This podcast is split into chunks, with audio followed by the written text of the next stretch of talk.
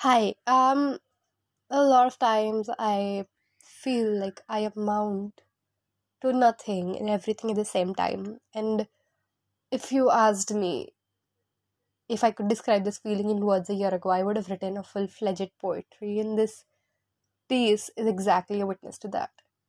But since I'm not, I think I'm just very happy to revisit everything that I've written in the past and feel that way, the same way that I felt a year back, and know that times can change, places can change, people can change, but I can always come back to myself at the end of the day.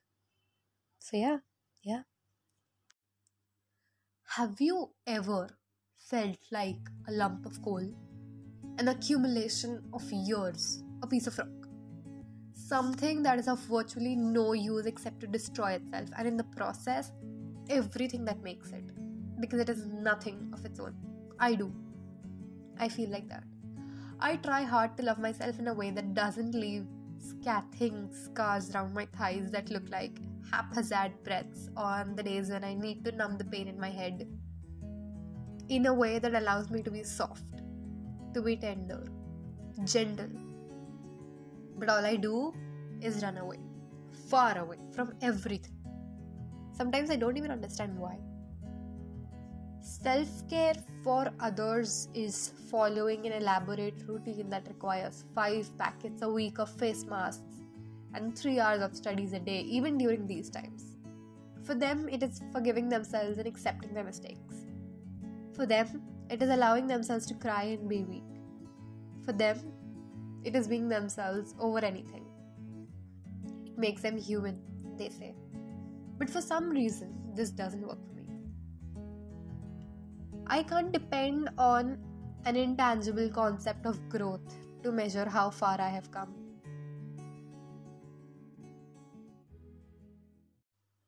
Anything that isn't substantially concrete makes me feel like a complete failure. And the problem is, I am an abstract concept.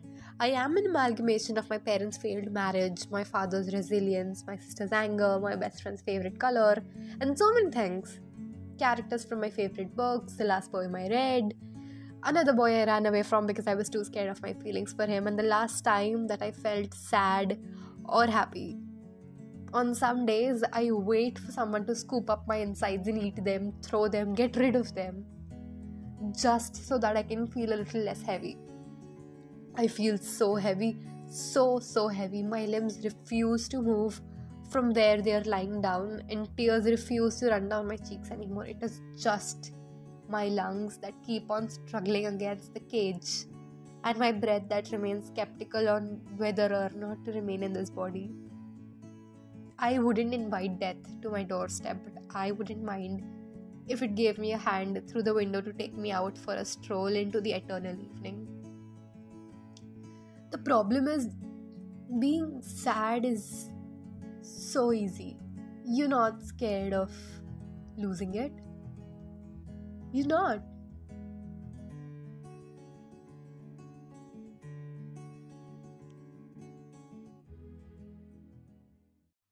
Because you know it will always come back to you. But happiness? It's like having the once in a year packet of candies that your father brings from his last business trip abroad. You don't even know where the half of its content goes and it never lasts. It runs out so fast, and eventually they stop coming in. So, you don't want to be sad, but if you had to choose between sad or happy, sadness feels like the lesser of the two evils.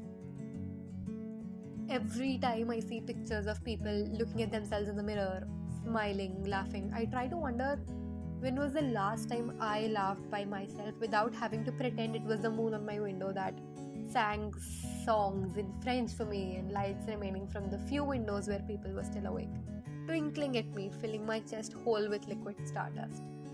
You know, when people talk of empty chest, or you know, I, I just always wonder what exactly is empty. The absence of something? Because then I feel a wall. I feel these walls and I feel a heart. I just don't feel it beating anymore. And these days I give up on trying to because I feel the dust settling onto my bones as if their stories are enough recited for the day. It just makes me want to talk about it more and more. And that kind of makes me feel like a burden because I know everybody has their own life to deal with, own shit to handle. It doesn't make me feel any less lonely, but it doesn't make things better either. And it makes me want to talk even more. And I know that is one thing that I'm not capable of because the only time when I can accept myself is when I am trying to shove the blame of my mistakes elsewhere. When I don't let myself be who I can become.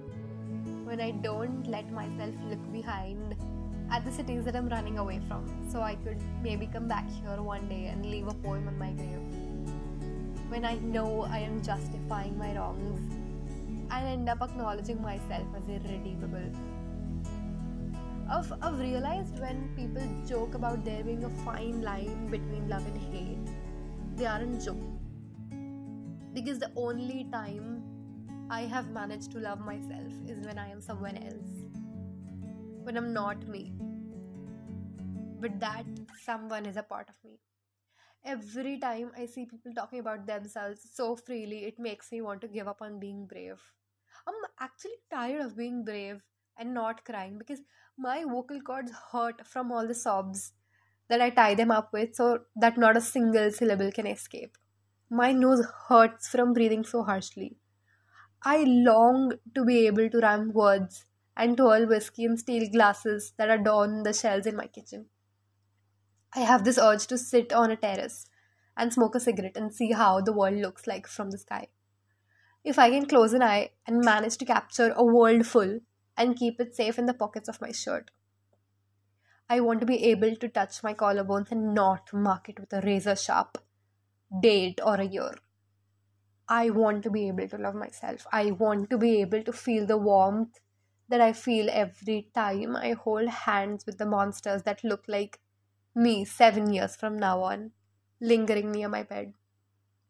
Because I was brought up saying that no one would hate me as much as I could for being me. And I keep thinking over and over again about it and conclude the fact that it is most probably the truth. I want to be able to write about cotton candy skies and blue slushies and yellow rubber bands and brown eyes. I want to be able to see sunsets without thinking about heartbreak, feel the wind without wanting to fall in love, stand under the shower without wanting to close my eyes, and see how long I can last without letting myself breathe. I want to go back to being not sad and not happy. I hate being like that. But this cycle has stretched me far too thin.